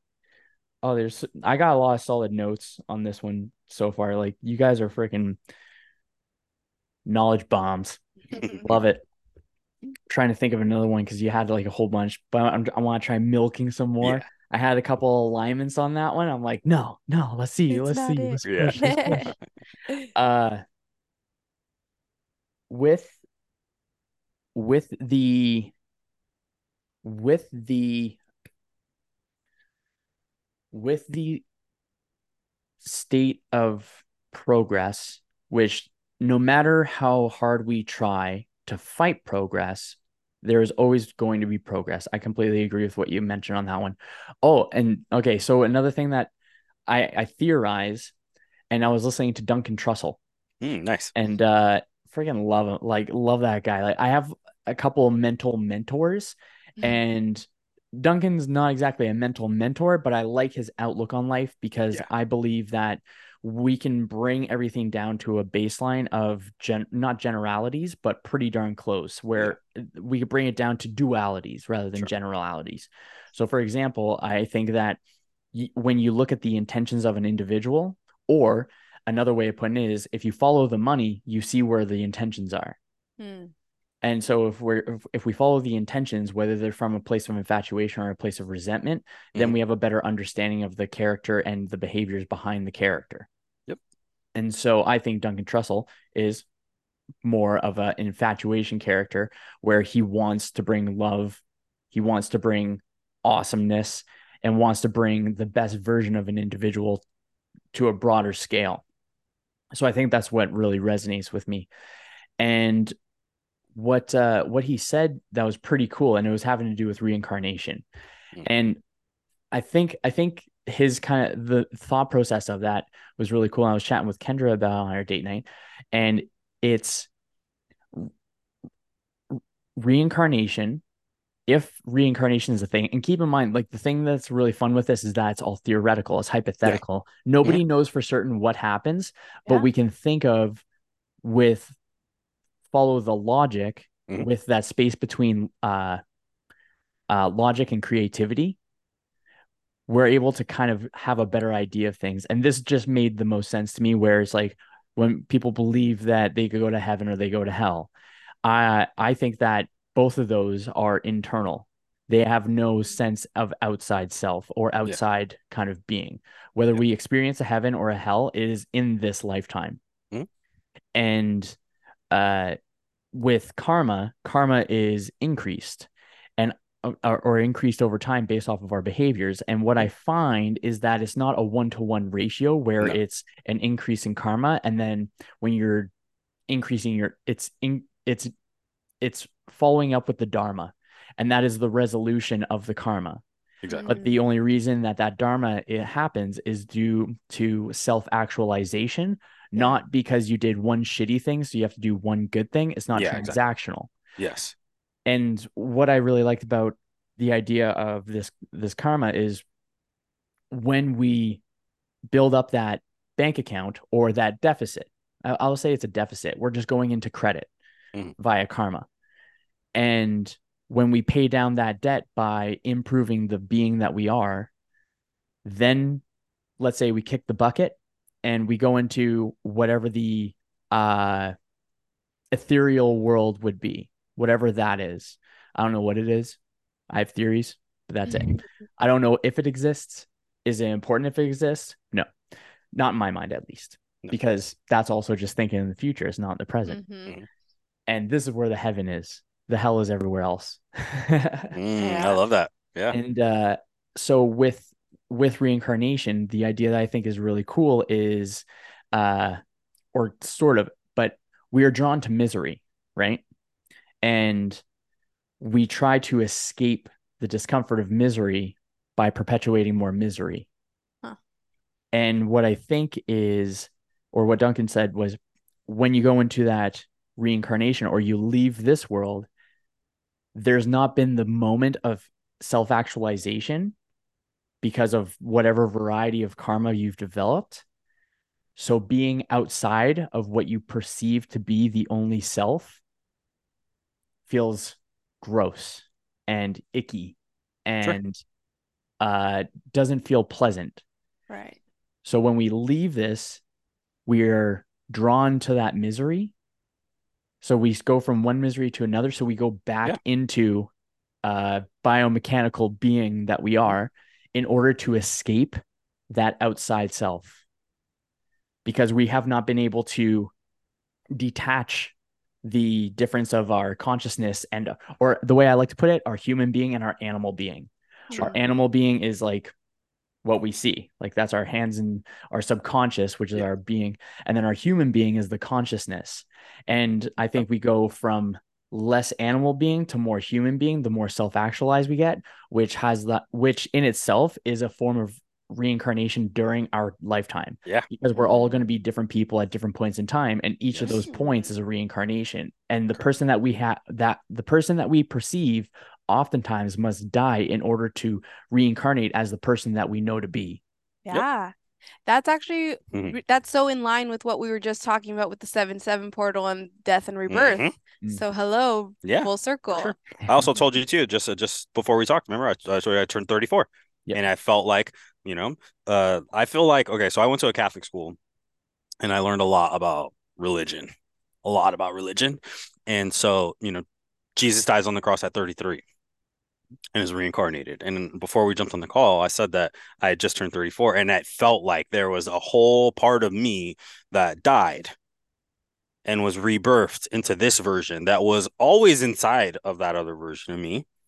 But it needed, that part needed to die in order for this version of me to step forth. Mm. And that's wonderful because I definitely, we've talked about this in our relationship too, that we've both like fallen in, in and out of love with different versions of ourselves all the time. And it, and it constantly happens because we're constantly growing. So then we find something new about ourselves, then we share it, and then we fall back in love even more with each other because now it's like, wow, there's this extra thing that's now you've discovered. And wow, I love that even more. Thank you so much for doing this thing called life with me. Thank you. Yeah. And there's a deep rooted sense of like gratitude mm-hmm. when you realize you're constantly in a phase yeah. of birth, death, rebirth. Yeah, and all recognizing time. That change is inevitable, right? Mm-hmm. We're different people from the time that we first started this conversation because of this conversation. Yeah, yeah, yeah, exactly. You know, and being able to tie into how relationships are seen, and there are people who have this idea that they can change the other person. Yeah. That is absolutely the sure. wrong way to go about anything, yeah. right? No one can change you but yourself. And to think I mean, sure, we Big have, influence. we yeah, we have, we have influence. There is the power of influence that we have on each other, and recognizing that I have the power to be a positive influence, and I also have the power to be a negative influence, mm-hmm. right? And so, how am I choosing to show up in this relationship? And in that, am I choosing the person that shows up every day without wanting to change anything about him, mm. right? Mm-hmm. That I'd say is like is a big thing. It's like when people say you've changed, it's like yeah, yeah, you're supposed you're to. supposed to. Yep. Yeah, right. Yeah, like you're slipping if you didn't, or like there's a, a lack of recognition if you think you haven't changed. A lack of recognition of like, oh, actually, mm. okay, so have you said that you just stayed in the exact same spot and you've never experienced anything? Right? By experience, we naturally change. Period. I've always been this way. Yeah. Oh, that's my favorite line. Well, I've always oh. been this way. I've mm-hmm. always been this way. Well, okay. Yeah. You sure about that? You sure about you sure that? About that? I think, yeah, I think that one's a really cool thought because no one, or not no one, that's, that's silly. But I think it's, I've been finding recently that I've been reflecting on the positive growth that I've had more often recently than ever before in my life. Or I guess we can put it as previous lives. Uh-huh. and, uh, and that has been that, I think that has been a huge momentous contributor to perpetuating that progress. And it's like, yeah, yeah, it's freaking going. And even on the days And I don't know what this is. I'm not sure where it is. I'm going to figure out where this story comes from. But there is a, uh, even on days where I absolutely crush it and like objectively and subjectively, I'm like, yes, like freaking crush it. But then sometimes I'll go into an old, an old story of, did I do enough? Is this mm-hmm. enough? Is yeah. this, mm-hmm. and I know I can do more. Mm-hmm. I'm also perceiving it from what I know I'm capable of. So I'm comparing it to that point as well. Yep. Yeah. Rather than just accepting the cool shit that I got to do. Mm-hmm. And just being fulfilled in that time. And so that's been something that I've been reflecting on more yes. immediately, where if I catch it, I'm like, whoa, whoa, whoa, whoa, whoa. Uh, and I, I word it as my inner rival and my inner role model. Mm-hmm. So I have a, I, my inner rival, I named him Mister Simpleton. And then my mm-hmm. uh, inner role model, I named the Dapper Dude. Nice. Nice. Nice. And whenever Mister Simpleton comes on along and is like, hey, like, um, you know, you kind of suck. Why, why did you, why, why didn't you do enough? And then I look at the role model. I'm like, I'm living up to more. So with the role model, the, the, the Dapper Dude, that character, than I am as a rival. And it's funny how every once in a while, those kind of narratives will pop up again. And it's, it's without that reflection, without thinking, you know what? Uh, I'm so much further along in, and I, I put it in the categories of health, wealth, relationships, and happiness, or yeah. fulfillment and joy, kind of all the same kind of idea, vibes. And I'm looking at those metrics. I'm like, I'm crushing it in those mm-hmm. categories compared to any other time. So I recognize that that narrative of, did you do enough? You know, you could do more. Why didn't you do more? Are you being lazy? Mm-hmm. Then it's like, whoa, whoa, whoa, whoa. No, no, no, no. Like you gotta, you gotta hold the horses. Mm-hmm. And you got to like chillax, because that narrative is so incorrect. But I wouldn't be able to figure that. I would perpetuate that narrative if I did not reflect on it and right. reflect on how much better and how much stronger and how much more developed or actualized I've become in that process. Yeah. Oh, well, so what's crazy. Interesting too is, again, lining up with that death and rebirth, is that the more that you align with the Dapper Dude, Mister Simpleton's life is at risk. Right. Yeah. So he's going to fight as much for as he it. Can. Yeah. Mm-hmm. He is going. And that's one of the things that we reinforce. As soon as you learn about this inner critic and, and that you learn about all of these different beliefs that you've had, every single one of those now recognize their life is in danger. And so mm-hmm. they're going to fight for their life. Mm-hmm. Yeah. Right. That's sometimes so it gets harder before it gets easier, mm-hmm. Mm-hmm. you know, and so to recognize that and have that awareness is something that will support you. To know, okay, I expected this. You talked about the bumps in the road, mm-hmm. right? If I tell you, okay, let's say we're going to do a sled drag, and right as you turn the corner, there's going to be a bump. You got to really turn the corner and accelerate. Then you'll have that anticipation and know this is how I get through it, mm-hmm. versus turning the corner and being like, now you have to pause, regather, and then push again, right? Mm-hmm. No matter what, you can get through it. And having that awareness gives you that sense of like, anticipate that there will be bumps in the road, mm-hmm. and that you know how to get through it. Mm-hmm. Yeah. Yeah. I would say too, a couple of things that, that came up for me when you mentioned that is that uh, it took me a while to get to this point of realizing it. Um, and I think it's really powerful is that um, everyone's always doing their best mm-hmm. all the time. And um, this is, I'm going to start with, with everyone else, and then I'm going to bring it back individually. Okay. So like everyone else is always doing their best all the time. Um, and their best might not match up with what you believe their best is. Mm-hmm. If they could do better, they, they would. would do better. We're always operating at our best all the time, whatever it looks like. Okay. And if we can take that back now to you, okay. Uh, if you could have done better, you should have done more, right? That's when it comes up. You should have done more. If you could have done more, you would have done more. You could have. It's possible, sure. We can sit here and we can play the shoulda, woulda, coulda game all day long, all day long. But the reality is, is that if you could have done better, you would have done better. You would have done it. So you're That's always exactly operating at your capacity. Mm-hmm. Now, having said that, sometimes your capacity to do things is higher or lower. It just depends on what's going on. And this is where we get back to the full circle again, accepting where you are in the moment, right? Mm-hmm. Sometimes your best is going to not be so nice in comparison to other moments. And then in other times, it's going to be wonderful. You're going to exceed what you believed your capacity yeah. to be. Either way, honor both, because either way, you're always doing your best. And yeah. so is everyone else. That's helped me with judgment. A lot helped me with judgment. Okay, this person's just doing the absolute best that they can right now. They're just mm-hmm. trying to figure it out. So who am I to judge their best right now based on my best? Yeah. Right? Or what I perceive they should or shouldn't be doing. Mm-hmm. That is a judgmental thing for me to say of someone else as well as me, right? Both. Yeah. Um, and so I feel like recognizing that is a big deal. Um, I would also say too, um, you know, alignment. We talked a lot about alignment today, right? So for me, I think that we we will never you'll never hit a point where you're always in alignment. That's not the point. The point isn't that you're always in alignment. The point is that you can recognize when you're out of alignment and reduce the gap between how far you're out and how fast you get back into alignment. So if you can play that game of how fast can I recognize this doesn't feel good, this doesn't feel good, how do I get back? What does feel good? Let me get back and let me just reduce the gap in which I'm out and I get back in. You know, and I think that helps a lot with recognizing, okay, bumps in the road are going to happen. It's going to happen. And the likelihood is when the when the bumps in the road happen, those are the moments with which I may be out of alignment. The bump may create me getting out of alignment, and I can still get back. Mm-hmm. I can always get back. Yeah. Right.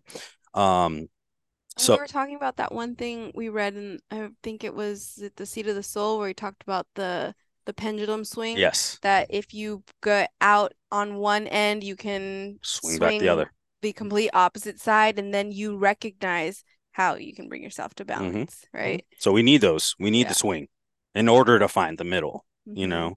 And uh, I think that requires a lot of curiosity, a lot of discovery, which what's the fun part about this is it's innate to us. It's innate to us as human. We enjoy discovery. We enjoy learning new things. You know, we like to go out and figure out new things. This is why we love adventure so much. And even if you're not someone that's like, oh, I'm I'm always out and I'm always doing it, we respect other people that do. Yeah. Because there's a part of us, and this is, you know, we can get into like ancestral aspects of like, you know, our lineage of where we come from, that that's a natural part of what we do. Tell them about the running. Oh, yeah, yeah, yeah. So I saw this thing on running. Uh, actually, you know, it's from The Matrix as well. The book that Neo picks up in the very first one is Simul- Simulcra and Simulation. I think that's what it's called. It's a French, a French philosopher's book. And the idea is that everything that we do in our lives right now is for nostalgic purposes. And so people that run is the, that's like the first example. Nobody runs because you need to be able to run. We don't need to be able to run in our society today. We don't need to. It's not necessary at all. But it brings us back to a moment in our ancestral lineage with which we did need to be able to run from a tiger, from a bear, from someone else. Like we needed to. So then when we get in the process, especially like I think like people that do like marathon training, there's a spiritual component to it where like you find out something and something is brought out of you at a cellular level that's connecting you back mm-hmm. to your ancestral lineage, which is interesting. So if you think about everything is nostalgic, this is also like full circle. Everything always is coming full circle all the time for us, regardless of where our technology is in history. Totally. It's yeah. actually cool to to add to that as well. Oh, it's so cool. The nostalgia where we don't need to run, but we choose to because of the nostalgia to it. Uh, I had another fellow on a podcast, Daniel O'Neill, and he talks about rewilding. Mm. So rather than rewiring, ooh, I like that. Wilding. So mm-hmm. it's getting mm-hmm. back to those novel experiences. Yes. Nature, going into nature. Mm-hmm. And it's rewilding because we are so domesticated now. Yes. Yes. yeah. For and sure. then we find ourselves in unbalanced. Yeah. Imbalanced. Imbalanced. Yeah. Because we are out of alignment of the everything around us. Yes. And when we get to rewild, we get to find that sweet spot and I guess mm-hmm. experience the nostalgia of going for mm-hmm. a run. Yeah. Ah, yeah. Yeah. Yeah. It's interesting. Next time you go on a run, you're gonna be like, whoa. Yeah. I'm running with my ancestors right now. Well, I, I had a kind of a neat thought on on the note of that running with the ancestors. I think of the same thing as breathing the air. Yeah. Where the only di- there's no the only difference between us right here in this moment is the fact that we're just not in person. Outside of that, we're still breathing the same air. Yeah. Yeah. Mm-hmm. And I think that there's like a beautiful connection across time. Oh, for sure. Mm-hmm. Yeah. Yep. It, we every time that we've been out and um, you know, visiting these different areas, I love looking up the clouds, looking up at the sun and saying, this is the same sun that his, you know, we're currently at his grandma's house before we take off on our next journey. But, you know, we I send her a picture and I'm like, oh, look, go go outside and look up at the sun. We're looking, we're looking, you know, we're looking up at the same sun. Mm-hmm. You know? Mm-hmm. It, it is a beautiful thing that connects us all. Like, there's way more that connects us than divides us. Way more. I totally agree with that. Well, uh, an example that I think is like uh, the beautiful combination of, I, I think it's a timeless, timeless combination. And the reason why I say timeless is because it covers uh, so much area, actually. It's so much ground, both literally and figuratively. Mm-hmm. But the concept or the idea that, well, not the idea, the I guess it would be fact, because it's yeah it's yeah okay it's definitely fact. So it would be how the the uh Orion's Belt is lined up with the pyramids of Giza. Yes. Yeah. And then you take the pyramid, the uh the the main one, I forget what that one's called, but then you break down the all the uh mathematics and the numbers of it. Mm-hmm. And then what you realize is that the scale of the pyramid is just the same scaling. It's a smaller scaling mm-hmm. of the solar system, of the distance between the Earth and the Moon, the distance between the Moon, uh, the Earth and the Sun. Yeah. And then you recognize how it's been around for thousands of years, and kind of similar to what you were saying about looking up the sky and seeing the same sky that people have seen before.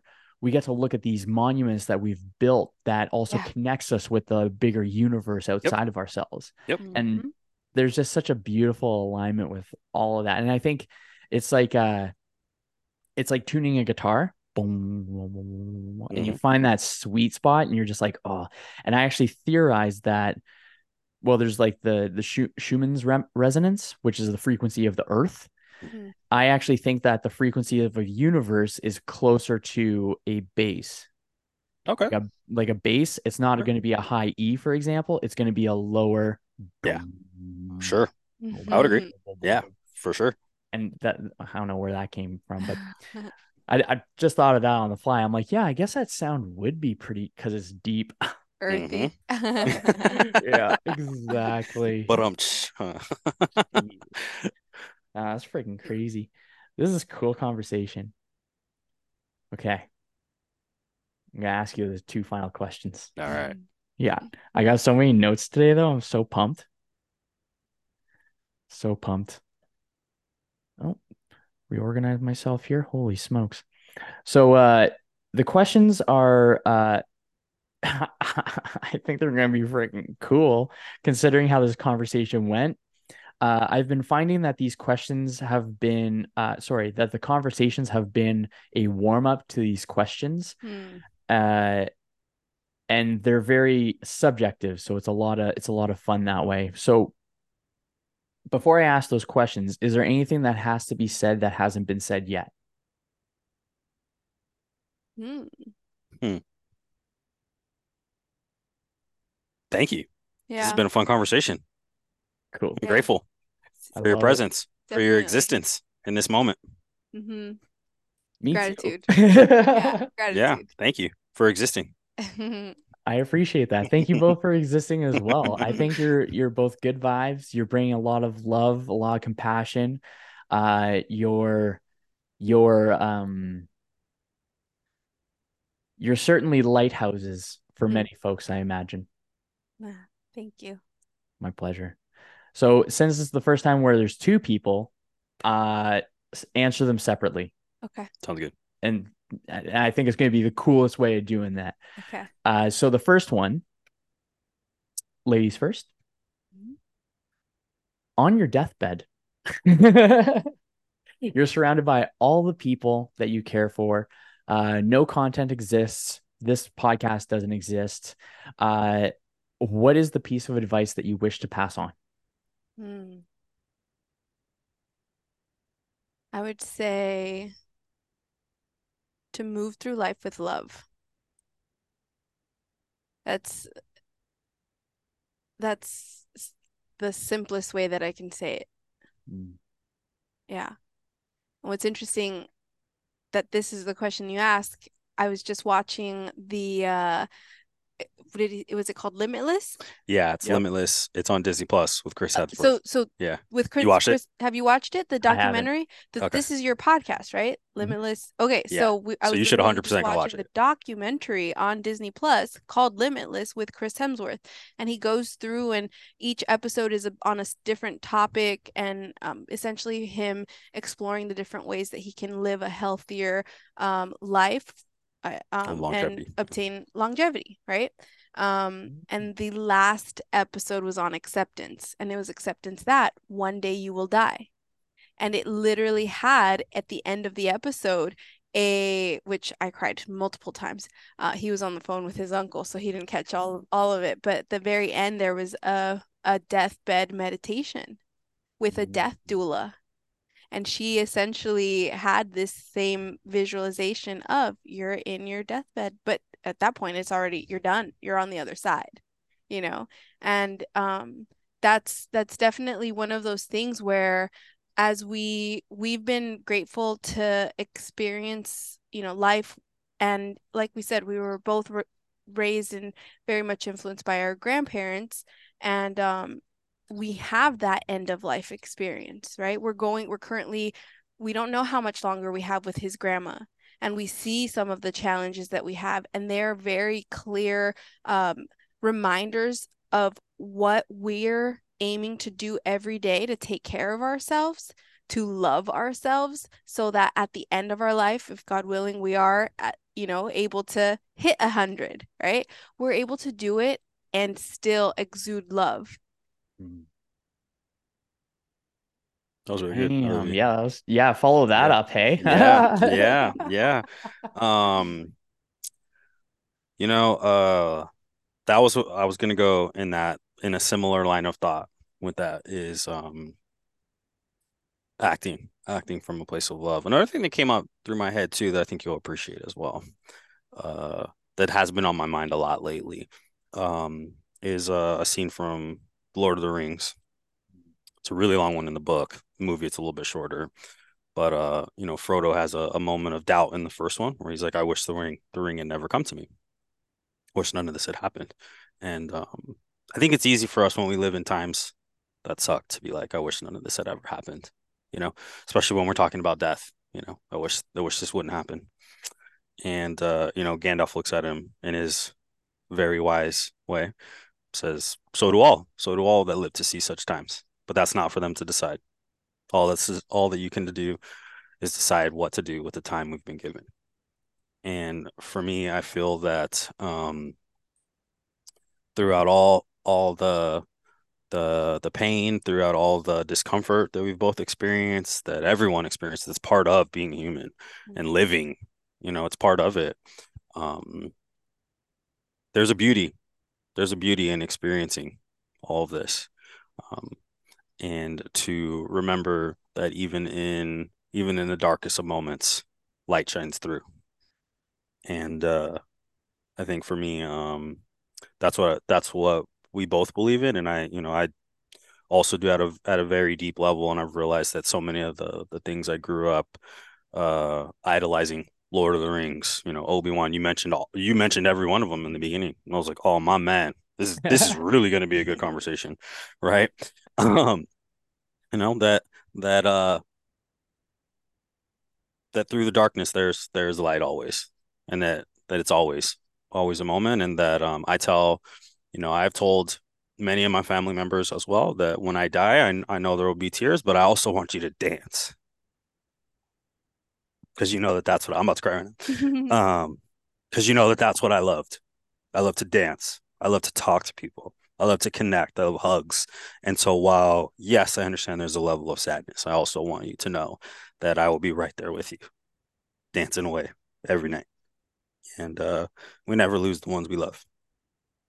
We never yeah. lose the ones we love, you know, so... Yeah, that's a beautiful line. Right when yeah. you said that, I was like, ah, oh, don't, don't. I'm holding it together. uh, yeah, yeah, right when you said that, I just felt it. I'm like, ah, crap. Yeah. I got a little welled up there. I got a little welled up there. That was good, man. That was beautiful. Thank you. So uh, the next question, this one's a cool one. So the best version of you, I guess, is sitting on either sides of you. And uh, what is the piece of advice they wish to give you for this season of your life? Mm. Um, so I pictured her right here, right away, yeah. And I'm holding his hand here, and I felt her hold my hand, and she said, keep going. Mm-hmm. Keep going. You're, I, I hear the, uh, the, the same message come through that we said earlier. Even when you're in the thick of it, you're on the right path. Keep going. Mm-hmm. Um, I feel that similar to what you mentioned before with, with, um, having the dapper dude, right, he, coming and, and being there with you is like, I feel her presence, I feel her guidance, and I know that um, one of the hardest things that we sometimes can find is like asking for help, you know, and and I am constantly reminded that I have her guidance there, I have his guidance, I have support from family, I have people that I can ask for, um, ask for help. And it's just about being vulnerable enough to say, hey, I need help. Mm-hmm. And so no matter who it is from, um, like you said, whether it's a mental mentor or someone in real life, that's that's the reminder that she has for me is like, you're not in this alone. You have support. You can find support. You're meant to do great things. So ask for help when you need it. Nice. Yeah. Yeah. Yeah. Um, what's, uh, what's coming through for me, really has been coming through for me for a while now, is to, to be the man you know yourself to be. And, um, Uh, I have been fortunate enough to impact a lot of people's lives.